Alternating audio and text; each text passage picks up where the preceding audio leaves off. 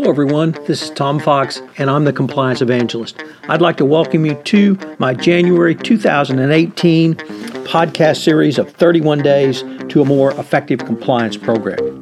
But first, a word about this month's sponsor, Convercent. Convercent brings a different kind of ethics and compliance solution to your organization. These days, business success demands something different a corporate culture centered on integrity and ethical behavior. Convercent provides your teams with a centralized platform and automated processes that connect your business goals with your ethics and values. The result, a highly strategic program that drives ethics and values, values to the center of your business. Through the use of the Convercent Ethics Cloud platform, it gives you the choice of what you need according to your compliance program maturity. As your compliance program progresses on its ethical journey, Convercent can meet the needs of your requirements with unified ease of use and all of your ethics compliance data in one place, increasing transparency and efficiency while reducing cost. If you have been following me over the past year, you know that I have gone on a one year exploration of various components of a best practices compliance program. However, during this exploration, there were two very important documents released by the Department of Justice relating to a best practices compliance program. In February 2017, there was the Evaluation of Corporate Compliance Programs document, and in November 2017, there was the announcement of the new FCPA corporate enforcement policy. Therefore, in this month of January, I'm going to lay out for you what should go into your best practices compliance program based upon the 10 hallmarks of an effective compliance program and these two documents. Over the next 31 days, I will be exploring the best way to more fully operationalize a compliance program using the most recent DOJ resources. I hope you will join me for the full 31 days as we engage in an exploration to a more effective compliance program. 31 Days to a More Effective Compliance Program is a part of the Compliance Podcast Network. Day 8 Internal Controls and Compliance. What specifically are internal controls in a best practices compliance program? Internal controls are not only the foundation of a company, but they are also the foundation of an effective anti corruption compliance program. The starting point for internal controls is the FCPA itself, which requires internal controls to sufficient to provide reasonable assurances in four components. One, that transactions are executed in accordance with management's general or specific authorization. Two, that transactions are recorded as necessary to permit the preparation of financial statements in conformity with the generally accepted accounting principles. Three, the access to assets is permitted only in accordance with management's general or specific authorization. And four, the recorded accountability for assets is compared with the existing assets at regular intervals, and appropriate action is taken with respect to any differences. In the 2012 FCPA guidance, it stated Internal controls over financial reporting are the processes used by companies to provide reasonable assurances regarding the reliability of financial reporting and the preparation of financial statements.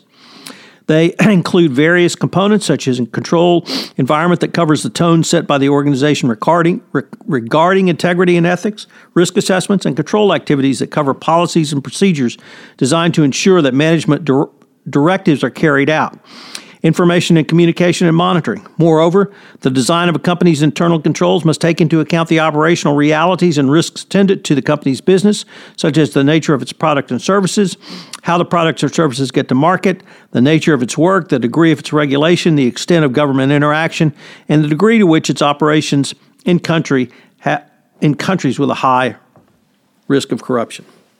This was supplemented by the Evaluation of Corporate Compliance Program document with the following question under controls? Have the controls failed or were they absent? Or were absent that would have detected or prevented the misconduct? Are they there now? Aaron Murphy has said of internal controls internal controls are the policies, procedures, monitoring, and training that are designed to ensure a company's assets are properly used with proper approval and that transactions are properly recorded in the books and records. While it is theoretically possible to have good controls but bad books and records, and vice versa, the two generally go hand in hand.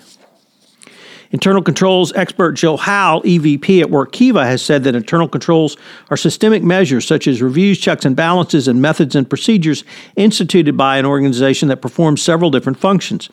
These functions include allowing a company to conduct its business in an orderly and efficient manner, to safeguard its assets and resources, to detect and deter errors, fraud, and theft, to assist the organization in ensuring accuracy and completeness of the accounting data, to enable a business to produce reliable, timely financial statements and management information, and to help an entity ensure there is an adherence to its policies and plans by its employees, applicable third parties, and others.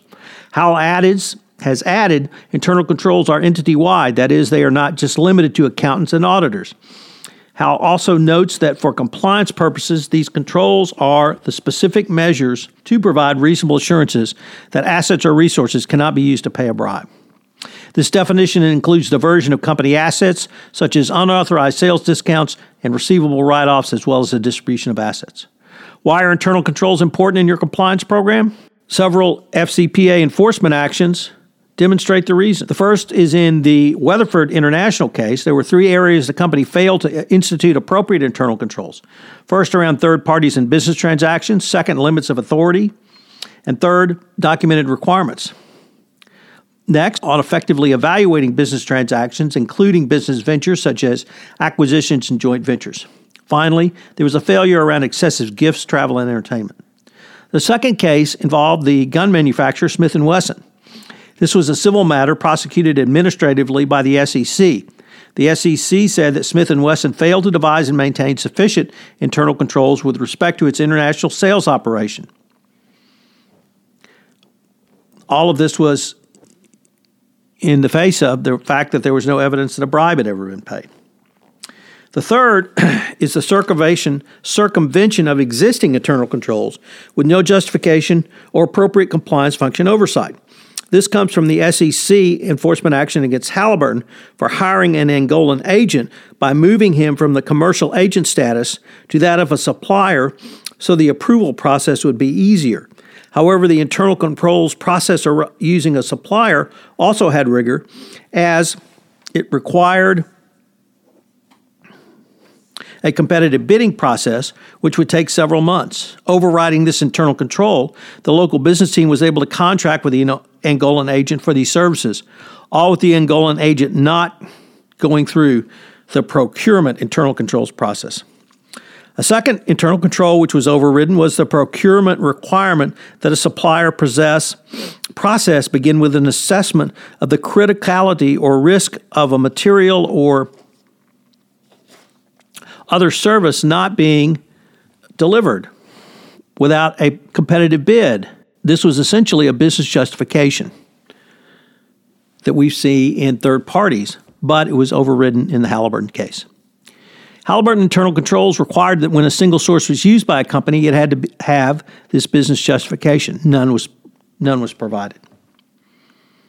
The whole concept of internal controls is that companies need to focus on where their risks are, whether those be compliance risk or other risk, and they need to allocate their limited resources to putting controls in place that address those risks.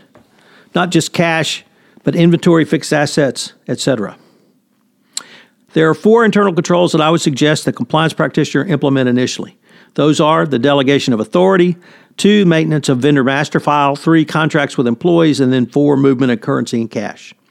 Your de- delegation of authority should reflect the impact of the compliance risk both transactionally and geographically so that a higher level of approval is required for matters involving third parties for fund transfers and invoice payments to countries outside the United States. On your vendor master file, this can be your most powerful preventive control, largely because payment to fictitious vendors is one of the most common occupational frauds and indeed biggest problem in the FCPA world. The vendor master file should be structured so that each vendor can, can be identified not only by risk level, but also the date on which the vetting was completed and the vendor received final approval. There should be electronic controls in place to block any payment to any vendor which has not been properly vetted. Contracts with third parties can be an effective internal control which works to prevent nefarious conduct rather than simply as a detect control. Finally, all these situations involving the movement of cash or transfer of monies outside the United States include methods such as computer checks, manual checks, wire transfers, etc. This means you need to identify the ways in which a country manager or even a sales manager could cause funds to be transferred to their control and to, to conceal their true identity.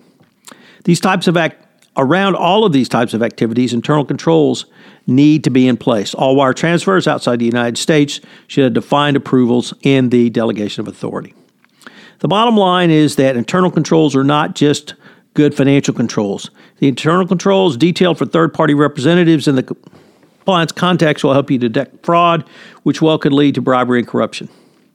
As an exercise, I suggest you map the existing internal controls in your company to the 10 hallmarks of an effective compliance program or some other well known anti corruption regime to see where control caps, gaps may exist at your company. This will help you determine whether adequate compliance internal controls are present in your organization.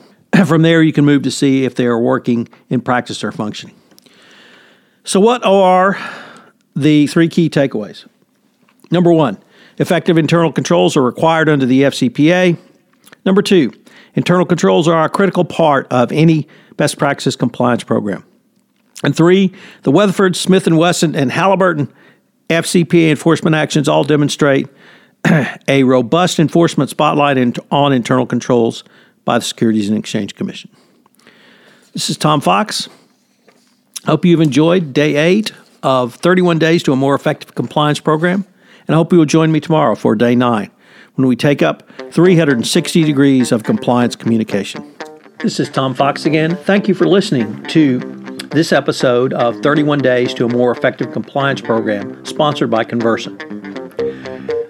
I hope you will join me tomorrow and indeed for the entire 31 days in January while I will be exploring the best way to more fully operationalize your compliance program using the most recent resources the Department of Justice has communicated to us the evaluation of corporate compliance programs and the new FCPA corporate enforcement policy. This is Tom Fox. Thank you again for listening. 31 Days to a More Effective Compliance Program is a part of the Compliance Podcast Network.